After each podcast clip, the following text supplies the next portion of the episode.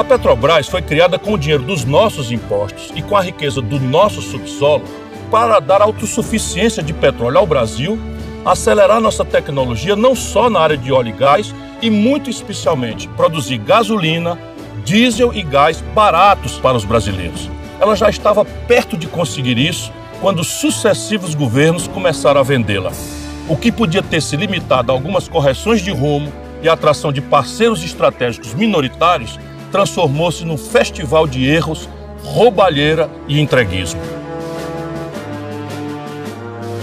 Para esconder do povo a venda, começaram a fatiar a empresa e a vendê-la aos poucos. Isso chegou ao seu ápice no governo Bolsonaro, que está torrando refinarias e subsidiárias por preços irrisórios. Um escândalo, uma tremenda roubalheira.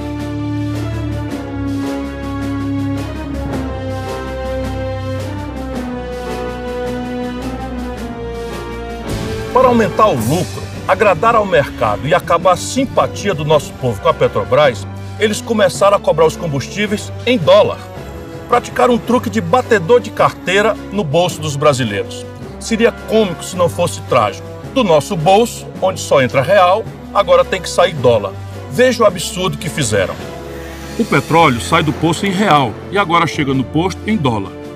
O petróleo é processado em real na refinaria. Os petroleiros ganham em real, mas o governo cobra o combustível em dólar.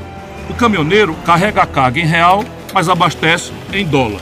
O taxista, o motorista de aplicativo e o motoqueiro transportam pessoas e encomendas em real, mas abastecem em dólar. A dona de casa ganha seu saláriozinho em real, mas paga seu gás de cozinha em dólar.